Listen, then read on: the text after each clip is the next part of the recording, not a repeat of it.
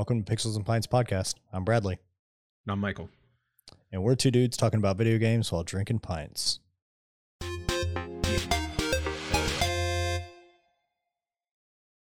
Man, uh, I feel like uh, I feel like you're about to tell me you're not drinking beer again. Not drinking beer. I mean, technically, this is the last day of uh, sober October. That's true. Uh, of interest, though, it does contain zero percent juice. Just to, Ooh. yeah, just to, just to let you know, this this isn't healthy. Um, right now, I am drinking Mountain Dew VooDew mystery flavor for 2022. What the Zero fuck? sugar. Yeah. Have you cracked it open yet? Uh, I haven't yet. I've I've drank the full sugar version. This is, I think it. I'm trying to remember what it tastes like. I, I think it's almost like um, like a strawberry, um, sour rope type of Mm. flavor. That's the full sugar. This probably tastes like absolute garbage. But yeah, it, uh, it could. yeah. Hey man, zero calories. What are you gonna do? Yeah, I feel it. I'm on the zero calorie uh, kick today too. Uh, I'm drinking agua. That's uh water. Just in Uh, case you didn't know, Just everybody you didn't who know. didn't take four years of remedial Spanish when you were in high school. Yeah. Uh, we did so much fucking drinking yesterday. Uh, Janet had a uh, baby shower to go to, and so I took the husband out, and we watched um, "Prey for the Devil," which is a new horror movie. And we had a couple beers at the theater, and then we went next door to a uh, Tex-Mex place and slammed three giant uh, margaritas and then came home, fed the dogs, and went next door to the neighbor's house and drank more. What's up? Yeah. Uh, so sober October is a complete fucking failure for me. I guess uh, I will try sober February because that'll be the next time where I think I'll be able to not drink. And and to be fair, uh, February is really fucking short, so uh, there's a good chance of success there. That is true. yeah, Amen. Aim low. aim low. Set set the standards. Set the standards on the floor, and then you can't fall over them. Yeah, just walk, just walk right over. to Walk right over it. Yeah. Shit, man. Hell yeah. Here's to failure. God. So we Well, got fuck it. Yeah, yeah. let's get let's get into it, man. Well, Okay. actually, you know what? Before we get into it, okay, okay. uh, just a just a reminder for everybody out there: make sure you make sure you like, subscribe. Yeah, fucking dislike it too if you don't. If you're not if you're not vibing with this shit, that's cool too. Leave a comment, ring the bell, all that kind of stuff. Uh, podcast listeners, same thing. You know, follow the podcast. You know, we have it on Apple platforms, Spotify, probably a whole bunch of others. I don't know. They put it up on a whole bunch of stuff. yeah. Rate us five stars if you can. Leave us a review. Tell us how much we suck. I would love to hear that because we think we're doing fan fucking tastic. Yeah. Yeah. Well, I think we're doing pretty good. Yeah, I think you got to bring us down a couple of rungs on that ladder because we're up at the top. Mhm. We're up at the top. And to be fair, uh, there are other podcasts that are very similar to ours that we're kind of like stomping on. So Yeah, you know what? I I was actually looking at some of the longer form ones. They're all fucking garbage. yeah. They're total shit. Yeah. In, and to be fair, like some of these people I actually like outside of their podcast format, they just kind of suck when they get together. Like there's Yeah. really no semblance of anything going on. It's just a whole bunch of retards talking to each other about absolute nothing. Yeah, I can see And- that being the case because you have a, you have a kinda think- situation where you have uh, Yeah. people who are really good on their own and you stick them in a room together and they don't know how to uh, bounce conversations back and forth. Yeah, it's right? like mm, too. Uh, they say about too many cooks, but I think you know too many head chefs. You know what I mean? When you have those kind of big personalities and you put them next to other big personalities, it's really hard to to really have like some sort of coherent conversation yeah. because of you know everything. Every all those egos are butting heads. You know, for better Yep. or for worse. Yeah. So we're better than all of y'all. Yeah. So uh, unfortunately, yeah, keep Wow. sucking. We're gonna keep we're gonna keep rising like cream, baby. yeah. All the all the fat cats are going to be scooping the cream out of the top or whatever Oh, the hell. Yeah, they are. Mm, that's that's a callback, and we'll and we'll we'll get to that. We'll get to that later. Oh, dude. But before we do, we're going to talk about free stuff. It is the end of October. By the time you guys get this, you're going to be dressing up, I don't know, as like uh, your Among Us character and be talking about sussing and Bless your hearts. Just disappointing your parents. And that's Yep. great. Um, but it also means that we have some free stuff coming for coming for subs of, you know, Game Pass, although we don't have the Game Pass list now, but for PlayStation Plus, we have some new games coming for November, which is also a hint that if you haven't gotten the games from October, I think by the time this podcast goes live, it's going to be the last day. So get your games, guys. Yeah. But for November, Sony has actually given you some some pretty decent stuff. Nioh 2 for PS4 and Nioh 2 remastered if you have a PS5. For those who don't know, Nioh is a team ninja action RPG game, kind of Souls like. It is going to be of similar quality to the uh, Wo Long game that's coming out uh, later next year. If that's if that's your jam, get it for free. Nioh 2 coming in November for PlayStation Plus. On top of that, we also have the Lego Harry Potter collection. There are two, I guess, two games included with this uh, years one through four and years five through seven remastered. It is it's a Lego action adventure game, just kind of like how all the Lego games are. Probably some, you know, if you're into that that style of like comedy and uh, and gameplay, go for it. It's going to be a good time. They're good uh, couch co-op games uh, for people who have like kids and you know wives that don't Yeah, want to play hardcore shit. and it's Harry Potter. Yeah. Everybody loves Harry Potter. Well, most people. Um, so go check it out. Uh, then lastly, we have Heavenly Bodies for the PS4 and PS5. This is a space-based physics puzzle game. So probably one of the uh, one of the more indier indie games that are going to be available for uh, PlayStation Plus Essential. But those are your three games. We won't be finding out about the the the higher tiers for Sony uh, in November, probably until probably next week, two weeks from now. We'll find out um, what kind of games are going to be added to the. Oh, man, I don't even remember what the tiers are called anymore. Elite, Deluxe. God damn it, Sony! You got to get better at your naming scheme. I don't even. I'm subscribed to. I'm I'm subscribed to them, and I don't even remember the name of the damn thing. Come Yeah. on, Sony. But uh, we won't find out more about those games until the until you know a week or two from now. So keep an eye out for that, or listen to the podcast, and we'll let you know when it comes up. Yep. And so the games that that are going to be rolling off uh, this week is uh, Hot Wheels Unleashed, Injustice 2, and Super Hot. So make sure you try to get those. For sure. And then next we have from Amazon. You know you're subscribed to Amazon Prime. You probably have a Twitch sub for a, Prime sub that you don't ever use. Grab the games; they're free. Uh, we don't. They're actually not too not too bad. Uh, in November, Amazon is giving out Fallout New Vegas Ultimate Edition. If you somehow don't have it, th- this game has probably been on sale forever. You could probably get it for like five bucks. But it is a first person shooter RPG from Obsidian Entertainment and Bethesda. It is a probably one of the most highly regarded Fallout games. I want to say ever. People people enjoyed Fallout 3, people enjoy Fallout 4, but for whatever reason, um I guess Obsidian Entertainment's pedigree when they did the Fallout New Vegas game, people love the crap out of it. I, I think it's most people's favorite of the first person Fallout games. Uh, next up, we have Indiana Jones and the Last Crusade. This is kind of a continuing theme with Amazon Prime Gaming. Uh, this is a LucasArts uh, point and click adventure game from the 90s.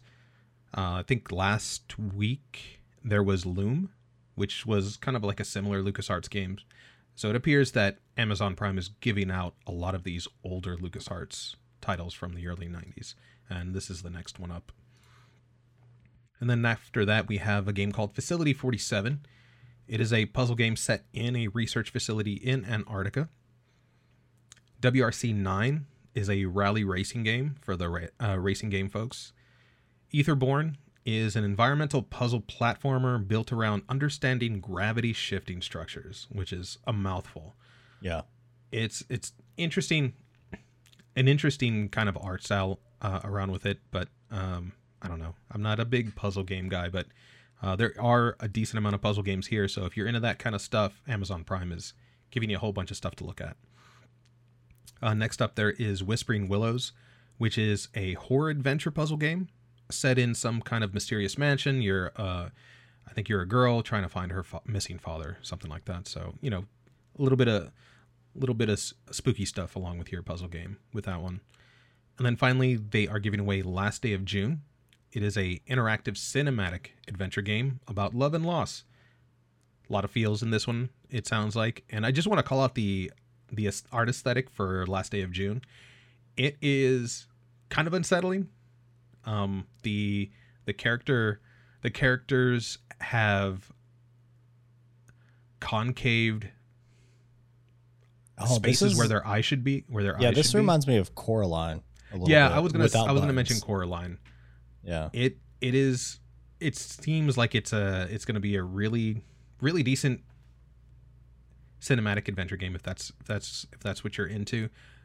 But I, I will say that the the aesthetic of it is way more interesting than I think the game might be. I don't know. Yeah, I, the aesthetic looks dope. I mean, like they have uh, famous paintings like all over the walls and stuff of uh, Van Gogh in one of the screenshots that I've seen. Uh, and even in those paintings, the, all the eyeballs are gone. It's fucking weird. Very weird. Yeah.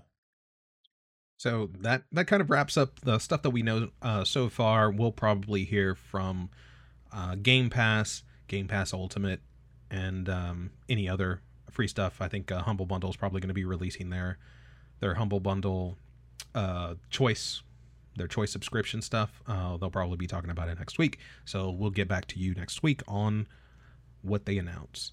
Um, the next up, we also have a release date that was given to us for Wo Long, the Team Ninja action adventure RPG game coming out in March 3rd, 2023. So next year, probably we got about five months to go. They had a um, I they had a demo for the game I think a month or two back. I don't know if it's still playable, but it was it was something for sure. If you're into the Soulsborne experience, if you love just punishing combat, having to learn attack patterns and learning to dodge and, you know, punish or be punished when you make mistakes, you're going to want to get this on March 3rd, 2023. Team Ninja also gave us some details if you're interested in not just getting just the standard version of the game. They do have uh, some some deluxe and launch editions that uh, we're going to talk about. Uh, but first off, just the standard game. If you buy if you buy it on disc, if you buy it digitally uh, as a uh, pre-order, the physical game will include include uh, I I'm not going to pronounce any of these right, so I'm sorry. Uh, Baihu armor. So there's an armor set. I guess you're going to get as an early purchase bonus if you buy the physical game. Uh, digital games, uh, the digital version of the game will include the Zukyu and the Baihu armor as pre-order bonus. So you get two armor sets if you buy the digital version. Screw you if you want to buy it on disc, I guess, is what they're saying. However, they also have a Steelbook launch edition that they're going to be um, also releasing. This is probably going to be the probably the copies that you'll find in store shelves uh, for like the first couple of months of the game. If it sells well, this this may be limited. So if you're into the steelbook like I am, then go out. You're probably going to want to buy this day one just to make sure. Yeah. Uh, but the Steelbook Launch Edition contains the Crown of Zhurong and the Crown of Gong Gong bonus DLC, as well as the Baihu armor. Oh, go to hell, Bradley. I know this is hilarious. Yeah, I'm having a good time with this. I know you're having a good time, just like I am, and I Yeah. hope you guys are too. Next up, we have the Digital Deluxe. This is, I guess, the premium version of the game. This is going to include, I guess, if you want to pay, I, I, we don't know any price points right now, so it's hard to tell how much this is going to be. This is probably going to be the 80 90 dollar version of the game And the reason is is because not only do you get the game, you know, some throwaways like a digital art book and in the mini soundtrack, but you're also getting the season pass. So the season pass is going to be, I guess, um, some DLC content that's going to be coming during the lifespan of the game. So if you get the digital deluxe, you'll basically have everything the game has to offer during, uh, you know, however long they support it after release. Not only that, you also get the Qinglong armor season pass bonus, the Baihu, and the Zukyu armor pre-order bonus. You're killing me, Wo Long. You're killing me. the DLC, uh, from what we know, or at least what we've been told, the season pass is going to include three main pieces of DLC. No info yet about what that actually means. But if you do purchase the season pass separately, you do get the uh, the Qinglong armor bonus uh, as a literal bonus for purchasing the the season pass. Hmm. Setting Um, setting up Wo Long uh, for the March third release. Uh, super excited for it. The game pissed me off to no end, but it is so satisfying once you once you learn how to how to attack um, bosses and enemies. You didn't. You never got a chance to to try Mm-mm. Wo Long, did you? No, I didn't. I didn't. Uh, we we talked about it uh, when when I first saw the original trailers, and when they started releasing information about what type of the gameplay it would be. Um, and we both know that I am terrible with Souls like uh games. Uh, and you were like, "This is a game that's not for you. You're just gonna be mad as fuck. You're better off watching it on Twitch." So that's what I'm waiting for. I'm gonna save myself some heartache on this one and a little bit of money, and uh, just watch people beat the shit out of this game. You know, now that you say that, um, we we were talking before we we started recording um, about my experiences with Bayonetta 2. So I'm currently finishing up Bayonetta 2 because I never played it um, before I get into Bayonetta 3. And Bayonetta 2 is whooping the shit out of me. It is absolutely dominating me.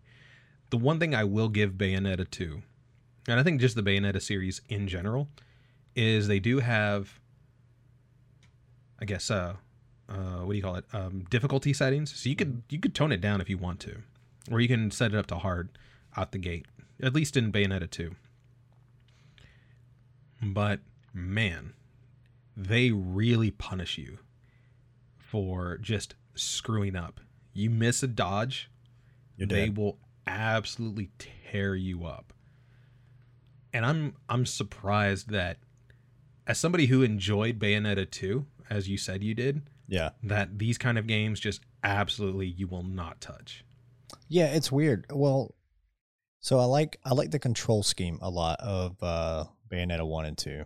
I, I, I find there's there's a lot of simplicity in the control scheme. It plays a lot like any other um Very fast know. too. yeah, it is very fast, but it, it plays a lot like, you know, you got your heavy attack, light attack on your face buttons, you have a dodge as a trigger or something like that, and then you have like jump and something else um on your face as well. And and then, you know, quick action menus on your directional pad, I think. Yeah. Um, and I I like that kind of setup. Uh, and I I'm sure if I just went to uh, a Souls like game and I just changed the controller setup, I would instantly love it. Possibly. Did you have any trouble with uh Witch Time when you were playing? No, no. Uh, I mean, in the beginning, yeah, but like as you go Well, through the obviously, the game, right, and then you start to recognize like how uh, telegraphed the enemy's attacks are, it gets pretty fucking easy to just start like witch timing the shit out of people. That being said, I didn't play it on hard like you did. Uh, I think I Yeah. started on hard. I got my ass whooped and was like, I'm going back to fucking normal uh, because I Uh, want to enjoy this game. It's it's very enjoyable. And even though they kind of they kind of shit on you at the end of every chapter um because of how bad you you actually do Yeah. it doesn't it doesn't really stop you from progressing through the game. You know it doesn't you you get shit on but it gives you the entire game. Like it doesn't really hold you back. The only thing i will say that kind of frustrates me is the um the multiple i don't know what uh, what would you call it uh attack Uh, so like you'll get like a boss down like a Mhm. third of their life, and it'll just completely change. Oh, like the And- phases in a boss yeah, there fight, you go. That's what I was. I can't believe I couldn't think of phases, but yeah, some some of the Bayonetta bosses have you know multiple phases where you learn a pattern, you get absolutely wrecked, and then you're Yeah. like, "Yay! I I finished phase one," and then you're phase two, and then their pattern completely changes, and you get instantly wrecked, and then you have to go back and start over again. There's some bosses that allow you to can like continue on from the phase that you left off at, Yeah. but some bosses you start off back at phase one. Yeah, and, And- those are fucking awful. Those are awful because the the attack pattern changing so drastically, or the boss taking a completely different form, or the room changing, or now you're on a completely different environment altogether. You know, like you're scaling a fucking clock tower, and then that clock tower breaks, and now you're falling. There's debris everywhere. So now it's a jumping mechanic plus a dodging mechanic, and all of this other shit. Some some of the fights are really fucking over the top, and they're um they're more for spectacle than they are for anything else. And I, I think some of the game balancing and uh when they when you go into hard was just not there for it. I will say that I could do without the button mashing. Oh the, That's the brrrr, and and, like the Yeah. spinning your fucking sticks. Oh, the I, spinning. I the hate sticks. that one. I hate I the will spin say the that stick thing. I, I kind of wish, I wish they didn't change the button that you would use to mash yeah. because sometimes like they, I think it could go through almost at least three of the face, three of the four face buttons it could potentially be. Yep. And you never really know which one it's going to be. At least I don't think so because I haven't really noticed a pattern.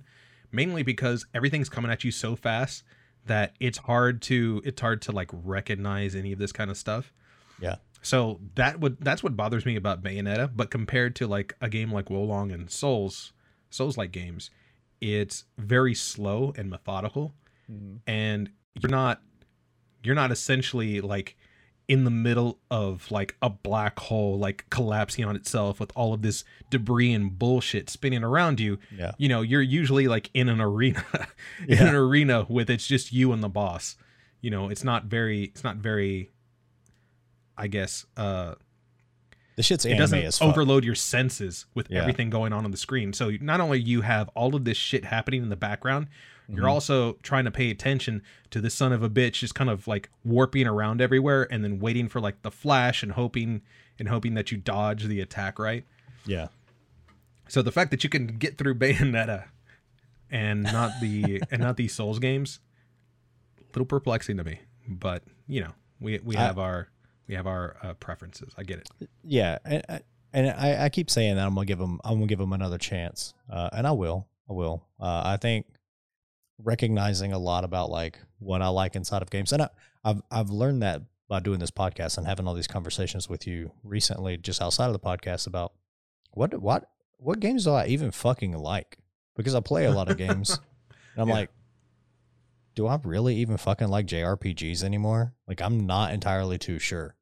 like and so uh my my taste in games is changing a lot the way that i want to play games is changing a lot um and so maybe you know with with stuff like this with uh, bayonetta and NieR and a couple other action uh rpg style games that i play a lot of um i think it's pushing me more towards uh souls like games um but i just have to i just have to be ready and willing uh, to accept defeat over and over and over again to learn. I, I actually had an interesting conversation with uh, with another person uh, about it. It involved kind of like uh, kind of like the anime tropes. Mm-hmm. um, mainly mainly with one of the games that I'm playing um, right now. It's a JRPG, uh, Xenoblade Chronicles Three. Um, I don't think this is a spoiler, um, but I will say that the the common trope of two people destined to meet kind of thing is something that as played out as it is just captivates me every fucking time no matter how often they rehash it or how similar it might be from like JRPG to JRPG mm-hmm. something about that just kind of just kind of engages me. And no matter no matter if I and I never see it coming either you know? I never And- see it coming. And I kind of I, I always like to shit on the very very tropey, you know, very fan servicey JRPG type stuff, but I Mhm. think I found myself gravitating more towards those RPG games than more of the like the western based like The Witcher, Skyrim, like all that stuff like I don't really give a shit. Me either, and it's dude. starting it's starting to get to the point where even like Final Fantasy is kind of starting to like creep into that direction. Yep. You know what I mean? And I I don't think I care about that at all. Like I rather I rather have like some some anime girl and and like and she has like cat ears or something really dumb like that. Mm-hmm. And I used to shit on that so hard. Yeah. But then I'm just like, well, you know, like it's a compelling JRPG, you know, like and you know, like when we talk about we talk about like the world in general and when you bring people together, you know, and, and stuff like that, and just like, eh, not too bad. Not too Yeah. bad. Yeah, and then the whole message at the very end is just friendship is magic. Uh, it's Yeah. yeah, So- and and I guess it, I guess it's very it's a very idealized version of, you know, some sort of some sort of story.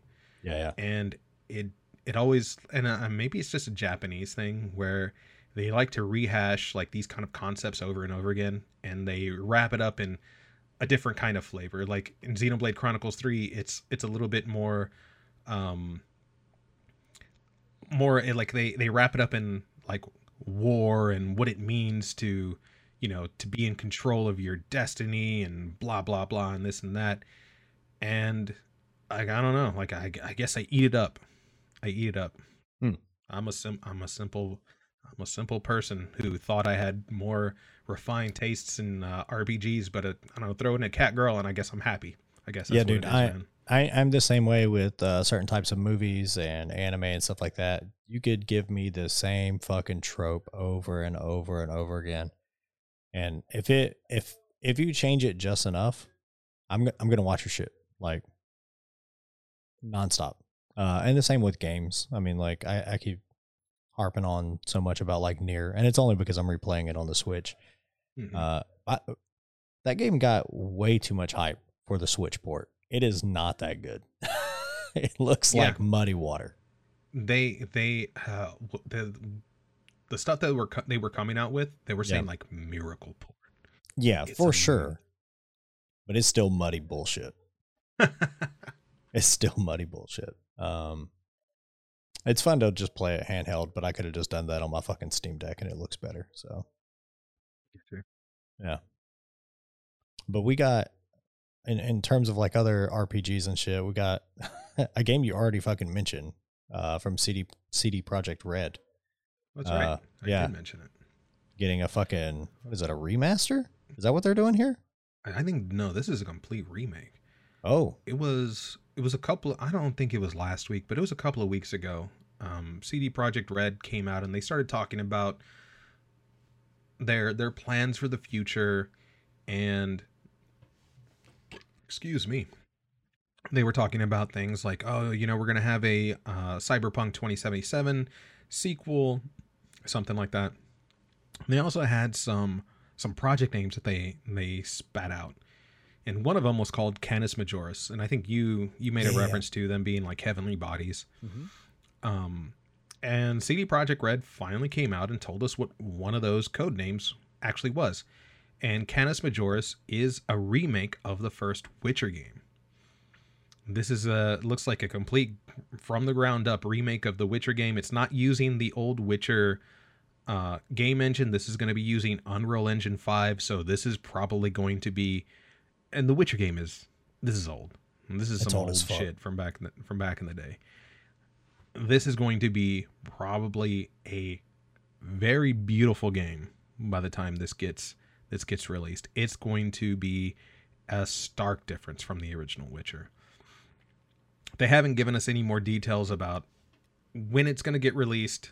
Uh, they're probably going to give us details later on, but from this announcement, we can probably gather that this is probably going to be like three or four years away. yeah. There's no, yeah, there's no way this is coming out like in 2023. I don't even think it's even going to come close to being released in 2024. We got a ways to go, Yeah. but they're letting us know The Witcher is coming out. That's sick, man. Because I, I, I, we did just kind of dunk on the idea that we both really don't like Western RPGs. Um, but with the the release of the Witcher show, I did want to go back and just play them because I've never played them. But Witcher One is so fucking ugly. And I know people are going to be like down in the comments before, like they did last time. Graphics aren't everything. Well, motherfucker, uh, you're right. But I don't want to immerse myself in a game that, you know, looks like dog shit unless I know I'm going to be in love with it. Like, I would probably go back and play, you know, uh, Legacy of Kain, Soul Reaver 2 or whatever, something, whatever the fuck that is, where you play as Raziel, the fucking vampire that gets his wings ripped out and shit, has to prove himself back and uh, try to try to kill Kain. I would go back and play that old dog shit before I'd play Witcher One, hands down. Uh, but that's because Legacy of Kain has a fucking captivating story that I really like, and Witcher uh, I don't give a shit about outside of the fucking TV show, right? I guess I'm not so. gonna lie. I think I think I got. I don't think I got through the cinematic, the intro cinematic for the original Witcher game. Hmm. I tried to play it, the Witcher, because they have the enhanced versions of the games they released a while back. Yep. So I launched it, and it starts off with a very long, uh, you know, cutscene, uh, CGI cutscene, and I was just like, I'm out. I, I I probably should go back and at least give it a fair chance, but um, yeah, I haven't touched it since. I don't know. This was probably like last year when I attempted to do it. Damn. So I don't know. I don't know.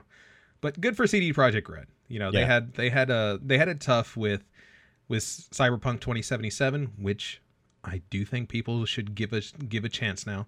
Uh, I, although that's probably not a hot take. They have uh, with the what was it the um, the Edge Runner uh, anime Oh, the that they put anime, yeah, yeah. Netflix. Yeah, a lot of a lot of hype for CD Projekt uh, CD Projekt's uh, Cyberpunk 2077 game at that point Mhm. it's good. It came out. It was kind of dog shit if you were on console. It was kind of decent on PC, which is where I played it, um, because I wanted to. I wanted it to be like the ray tracing showcase game, and I bought an entire 3080 uh, in order to play it, and I had a blast. It was fantastic. And this is going to follow later on in the show, but Cannot. wait. I absolutely adored the voice acting. Absolutely adored. There are god damn it. There is a bad ending of the game that you can that you can do. And I went ahead and did it. I did all of the endings in, in Cyberpunk 2077. Just the emotion and pain that some of these voice actors put out during that that bad ending, my god. My god. I teared up. It was it was excruciating to hear. Damn, for real. it was it was yeah because like you've you've played you've played the you've played the full game. You know you've you've gotten to know some of these characters. These characters were um you know they were major major characters through your playthrough. And and so just just listening just listening to the pain and anguish during the bad ending it was just like oh no like i didn't mean to make you feel that way. You know it was like that kind of thing it's just like oh man like i don't really like the bad ending at all. So Damn. yeah. And uh god damn it. Um what is his name oh he was the i i will say that Keanu Reeves. Is that- is that who no, no, fuck Keanu, fuck Keanu Reeves. Like I under, like he was, he was, he was fine enough. He was fine enough. Um, Jackie Wells. Jackie Wells is the, is kind of like your your buddy for the, uh, kind of like the prologue of the game. Mhm. Um, I want to say that this was probably one of the best representations of like Hispanic culture, and just um, their ability to like the way that they talk, how they talk to you, the accents, just everything around it. Because they were, because they're, you know, Cyberpunk has uh, Valentinos as a gang uh, inside of Cyberpunk 2077, and you know there are they are you know an Hispanic Latino based uh, gang, and like they nailed it. They nailed it. Just Hmm. just the way that Jackie Wells speaks to you, the uh, the the slang that he uses, his mom, the way his mom talks to you, uh, in the game, it is on fucking point. So good. Like I said, I in I will say that as far as voice acting is concerned, you notice when it's really good.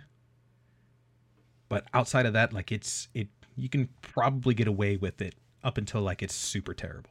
Yep. Yeah. There's There's- uh, there's eh, just like with uh uh, looking at people's faces, there's an uncanny valley area of like voice acting where it just like pulls you out and you're just like, what the fuck is going on? But for the most part, everybody's involved, right? Like you you you're watching something, you mostly don't care. When you find good Right. voice actors like like this dude, then, then that's kind of fucking rad. Yeah.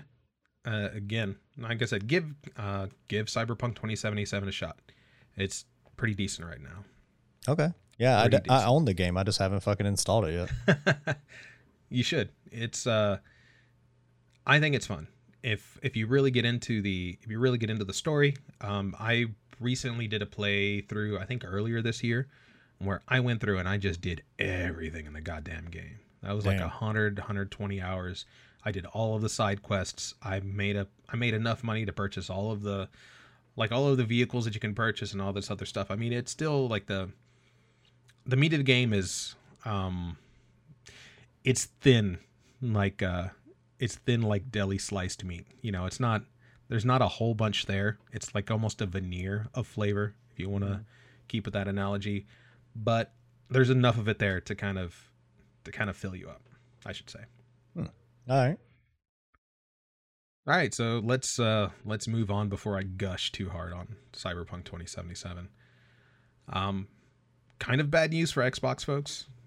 Every you know if you were if you were an xbox person you got to dunk on sony earlier this year because of their because of their uh, price increases that they did for um, the playstation 5 console in other regions.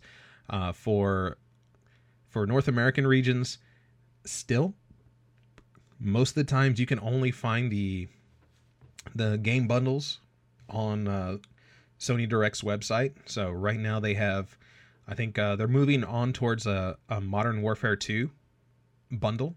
So it's five five sixty compared to the normal five hundred dollar uh, disc version. So you know it's technically a sixty dollar premium on on top of the just bare bones console, but we had Phil Spencer who sat down with the Wall Street Journal for uh, a 30 minute interview uh, a few days ago.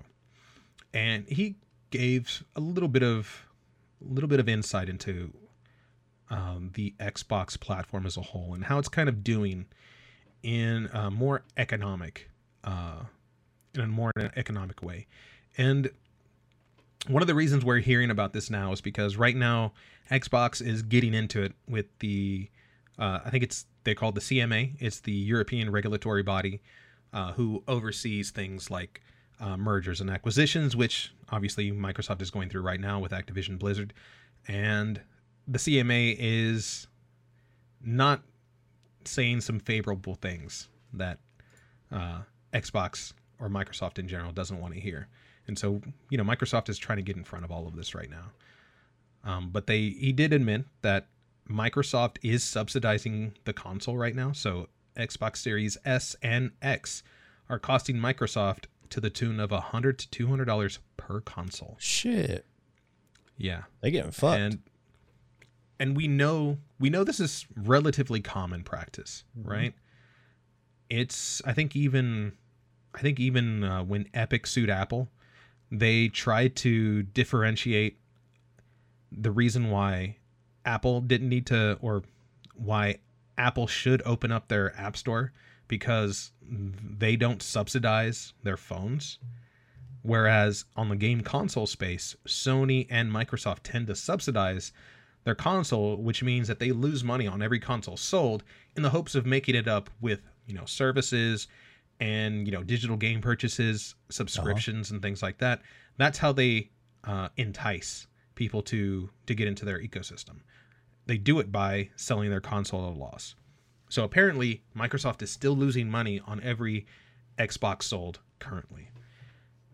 I think there was a report saying that Sony technically is making money on the PS5 as of 2021 and that may or may not make sense when you when you think about it cuz they've we've had 3 or 4 different revisions of the PlayStation 5 console to date. Yep. And you can see that they are shrinking the the motherboard, they are simplifying the cooling solution. So the original release of the PS5 had an absolutely massive copper heat sink. Copper is not cheap.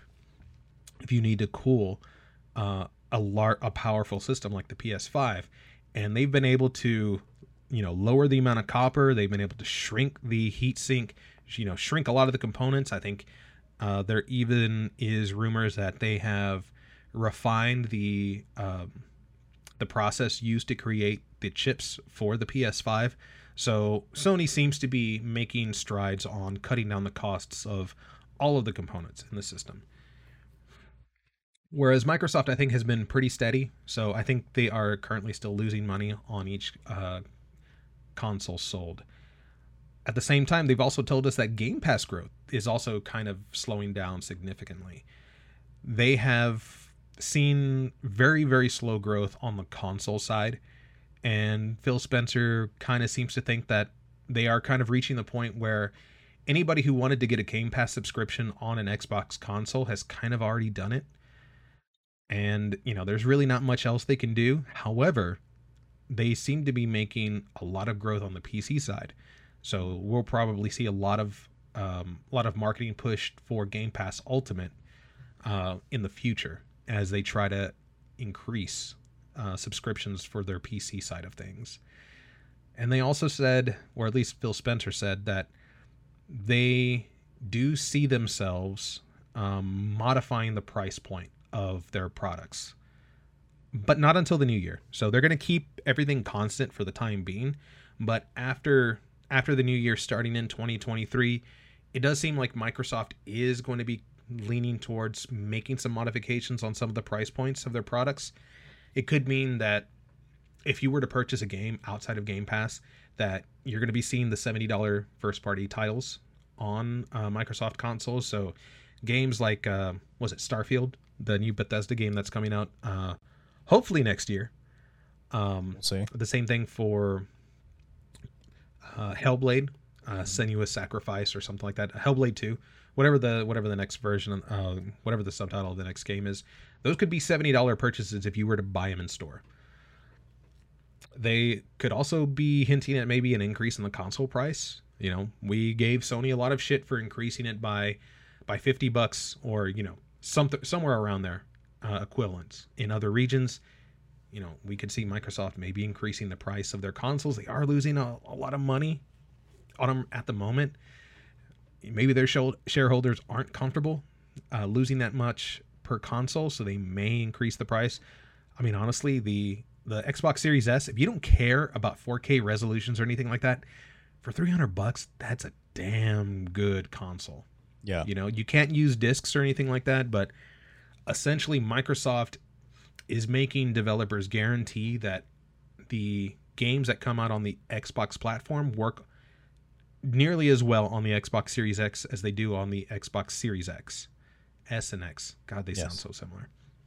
So it's a good it's a good deal, especially if you have Game Pass where you're not worried about purchasing discs. You know, you get a Game Pass subscription, you get a Series S console, and man, you're eating good.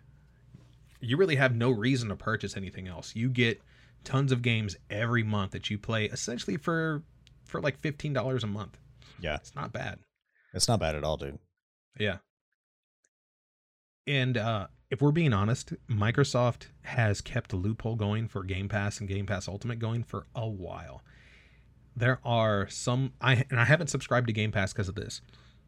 For about 50 to 60 dollars. No shit. For 50 60 dollars, you can essentially get yourself 3 years of Game Pass and then upgrade that for a dollar to get Game Pass Ultimate. What the fuck? 50 bucks, dude. The only reason you can get 3 years is because Microsoft caps it at 3 years. This co- this deal comes up a couple of times a year.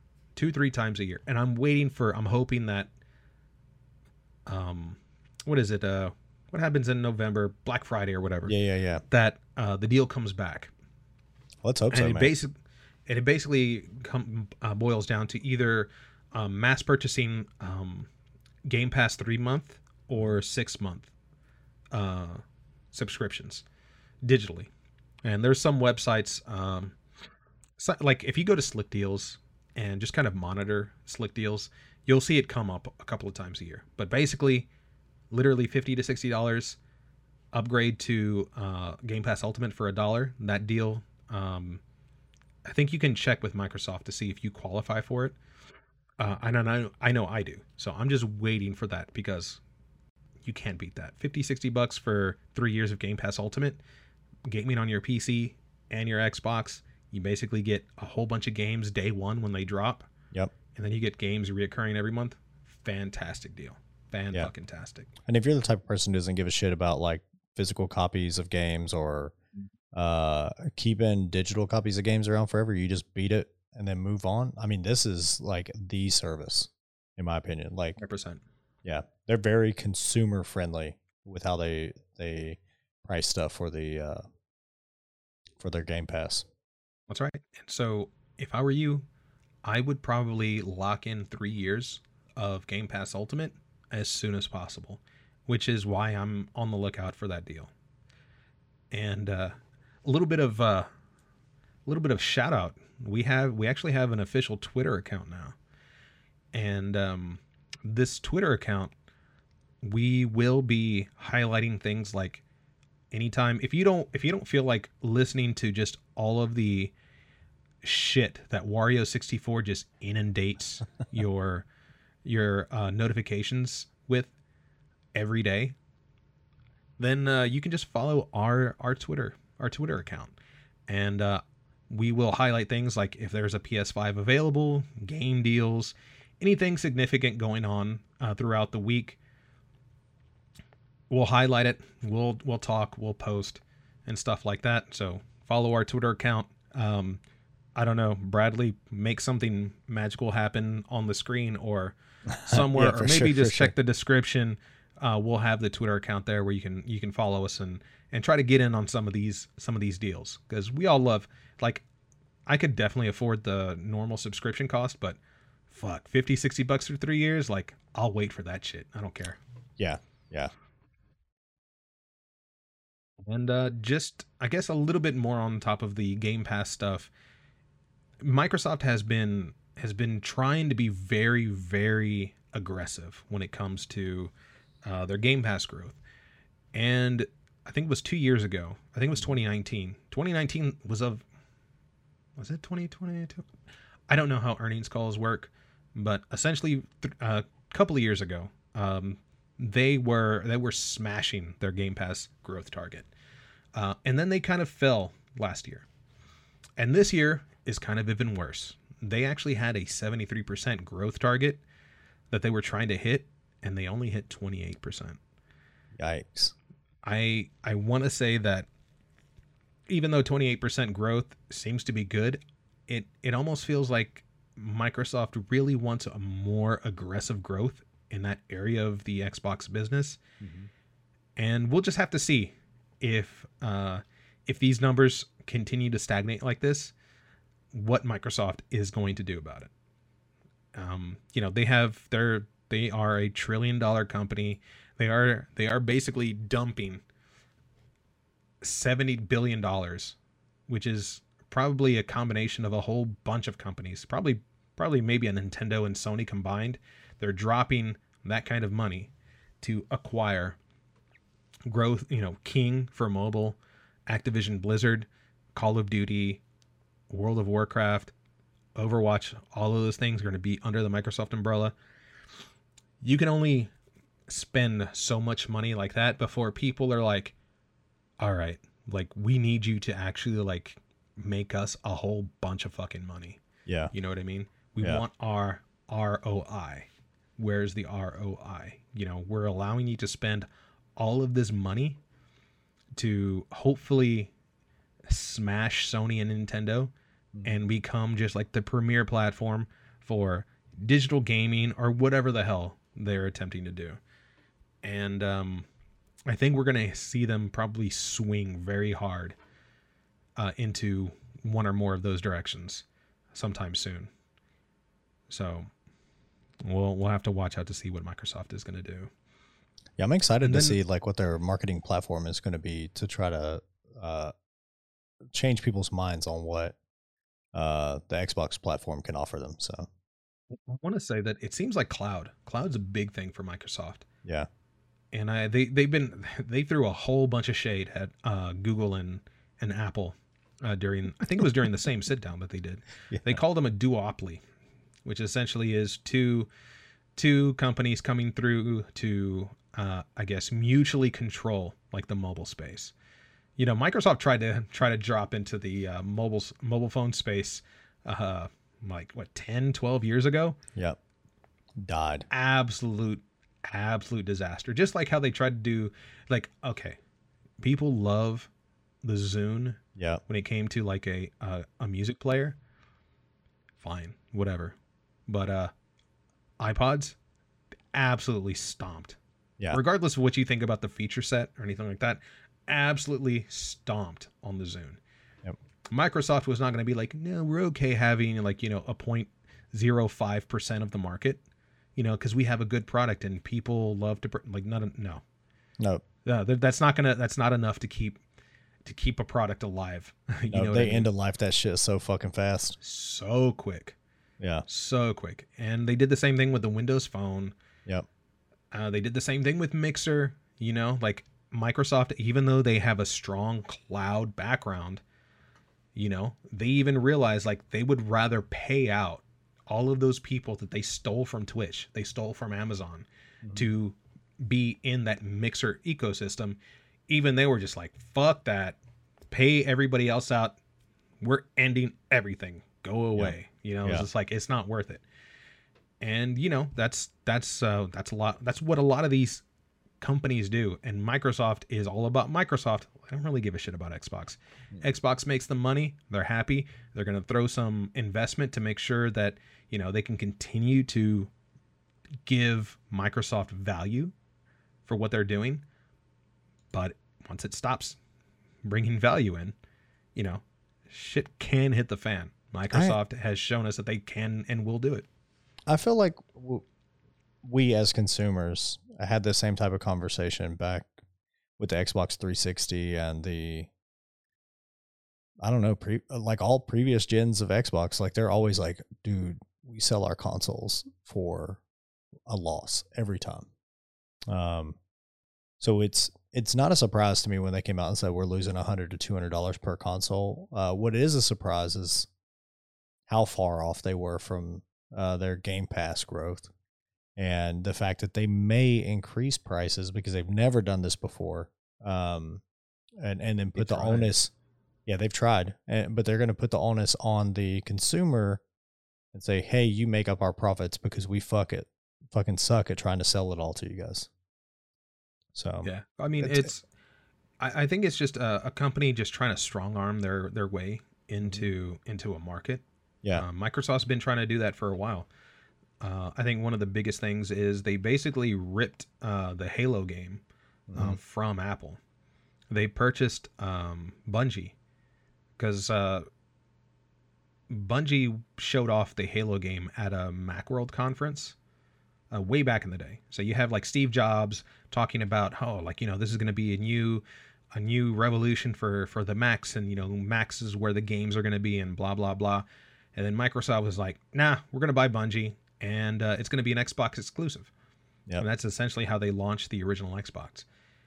And you know, they've been they've been kind of doing that uh, over the over the course of the their life of the of the console. You know, they ended up purchasing purchasing Rare yep. and uh, they ended up you know doing uh, sea of thieves for whatever whatever you some people love it i don't give a shit i i would i would rather rare work on like rare type games Yeah. instead of sea of fucking thieves like i have no interest in that Give me But, you fucking know- Scalebound. Bring me Scalebound back. something I, I need it. but- something so you know they're making steps and we'll see because they're they they they had a very shit 2022 a lot of the Yeah. games that they were supposed to supposed to release the the Halo Infinites, which had a terrible launch where they had to you know move back or push back an entire year, and it still released in a shit state. Damn. Uh, the fact that Hellblade had to be delayed, uh, Starfield ended up being delayed. I think Starfield was supposed to release next month. wow. You know, but they they pushed it out, and I don't think they've even locked down like when it's supposed to uh, release. Like some people are thinking that it it might even be pushed into 2024 because we Wow, haven't heard shit crazy. about it. You know what I mean? I mean, they gave us a little bit of gameplay. They gave us, you know, they, you know, they, kind of, they kind of tickled the balls a little bit when they, uh, they did their little re- reveal about Starfield. But to be honest, man, like it looked a little rough. Yeah. It looked a little rough. Yeah, it's it's got some pretty uh bad reviews on on on YouTube channels. Most of most people are just saying like this shit looks empty as fuck. We'll, Um, we'll have to see. Yeah. We'll have to see because, um, you know, they've, we are gonna have to wait for uh, Starfield to be released.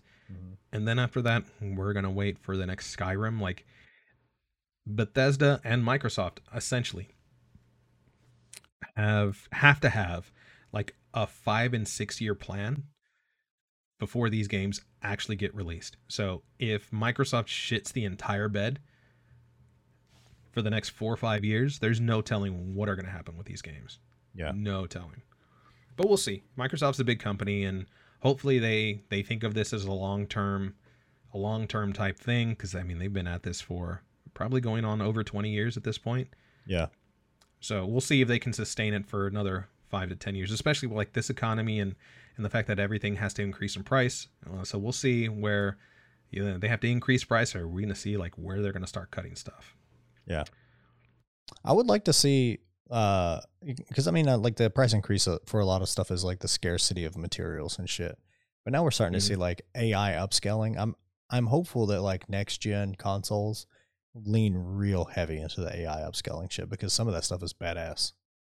oh yeah um i think right now even even the current gen consoles uh, Xbox Series X, the PS5, and I think even the Nintendo Switch, they have the ability to use AMD's like FSR. Mhm. So FSR is not necessarily AI upscaling, but it is a upscaling technology, which doesn't rely on any kind of specific um, uh, technology platform. So NVIDIA's uh, DLSS requires uh, the tensor cores on the card itself in order to perform. And I want to say that AMD, maybe not AMD, but I think Intel also has like XESS, which requires some kind of processing um, cores on their Intel GPUs. I think AMD is kind of sticking with their upscaling, but I think they may have some sort of AI stuff coming down the pipeline. So I guess Um, but- even with software, like you still have to have the hardware of like a, a good GPU and stuff like that inside of the consoles, Mainly. which And it's still going to drop the price. Uh, yeah, there's there's been rumors that there are Xbox Series X Pros and PS5 Pros um, that developers, you know, certain developers have those um, development kits already. And if I were if I were guessing, if I were a betting man, I guess you should say, I would think that if we really did see a pro version of these consoles coming out in the next year or two, it's probably to to do on that. Um, Okay. Adding some sort of like specific um, cores onto the uh, the system on a chip itself to do things like AI upscaling because even now we're seeing games where on the console side they're having to lock them into like 30 frames per second. Yeah. Gotham Knights is probably a a very Fucking good yikes. example of that one. Um, and what we found out is that um, Gotham Knights is essentially CPU bound, which is bad because Yeah. a lot of the a lot of the a lot of the power on these uh, current gen consoles are coming from the GPU. But if you have games that are CPU limited, that means that no matter how good the GPU is, the CPU itself is the one that's holding you back from uh, having any better performance.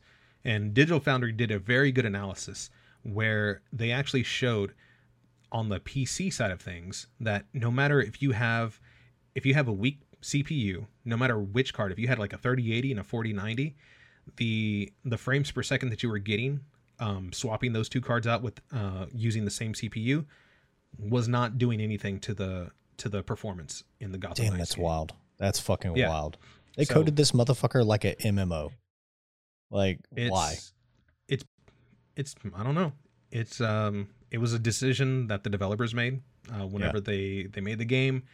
Uh, no telling why. I think uh, even when you look at the CPU utilization for all the cores, it does seem like they are not utilizing all of the CPU cores like they should.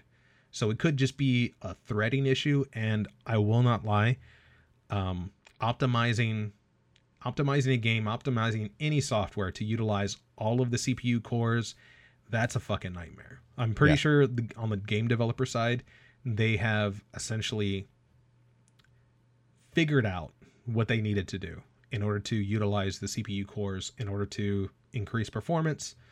But for whatever reason, something happened with Gotham Knights where they're just not doing that. They are maxing Damn. out like two or three cores, and then all the rest are essentially sitting in like 20 to 30% utilization, which is not typical. Like a Yeah. game that properly utilizes the CPU, you can see that a lot of the CPU cores are hovering around the 70 to 80% utilization. Gotham Knights is just not doing that, and it's it's kind of terrible. That's weird. That's weird. It could have just been the way that they wanted to like uh, put different assets to different parts of the CPU instead. No Uh, telling. Yeah. But we've we've learned a lot about GPUs lately. Oh man, I, I and didn't know whether that whether this was an L or not, but uh, I'm not gonna put it there just yet. Okay. Um, the L could be coming. It Mhm. could be coming. But if you were an early adopter, kind of like I was, uh, and decided to purchase a 4090 from Nvidia, you were you were presented with one option, maybe two, depending on the on your uh, power supply. Uh, an option to actually power the fucking card. And the reason is because that Nvidia decided to use a new 12 pin specification on all NVIDIA cards. This 12 pin includes eight pins and four sensor pins. It is a it is a unique connector that is specific to I think it's the ATX 3.0 PCIe 5.0 spec for power supplies. The thing is, is that most play uh, most power supplies do not are not uh, ATX 3.0. They are incoming. They are not here yet. Um, companies like Corsair are actually offering users of specific uh, power supplies the ability to purchase a ATX 3.0 PCI Express 5.0 connector that you can plug directly into your um, graphics card. Although, fucking Corsair, get on your shit. It has been out of stock ever since you announced the goddamn product. 4090s have been in people's hands for like two or three weeks now, Yep. and you still haven't sold anybody those fucking cables. Get on your shit, Corsair. They were the people who came out and said, "You don't need to purchase a you don't need to purchase a new PSU. You don't need to purchase a new power supply. We have the cables."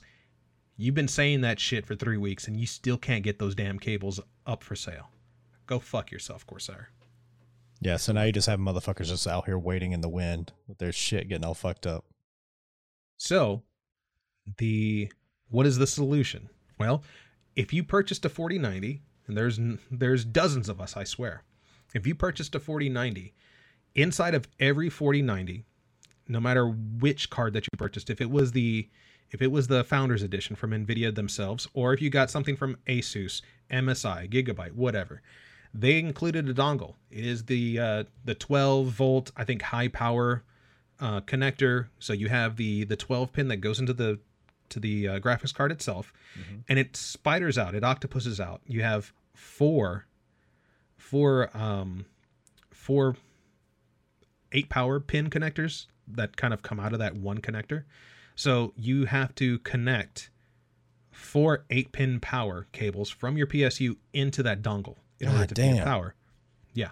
So the theory is is that um, they tried to they tried to uh, split the load so like each cable can provide up to 150 watts of power because these graphics cards in theory can pull up to 600 watts of power in some cases i think if you have enough cooling it can actually go up to 120 120% of the uh, current rated power up to like 666 which is a fantastic number Yep. So it can pull up, it can pull over 600 watts of power if you if you really want it to. And this dongle essentially is the way that you're able to do it, since you know basically nobody has an ATX 3.0 power supply.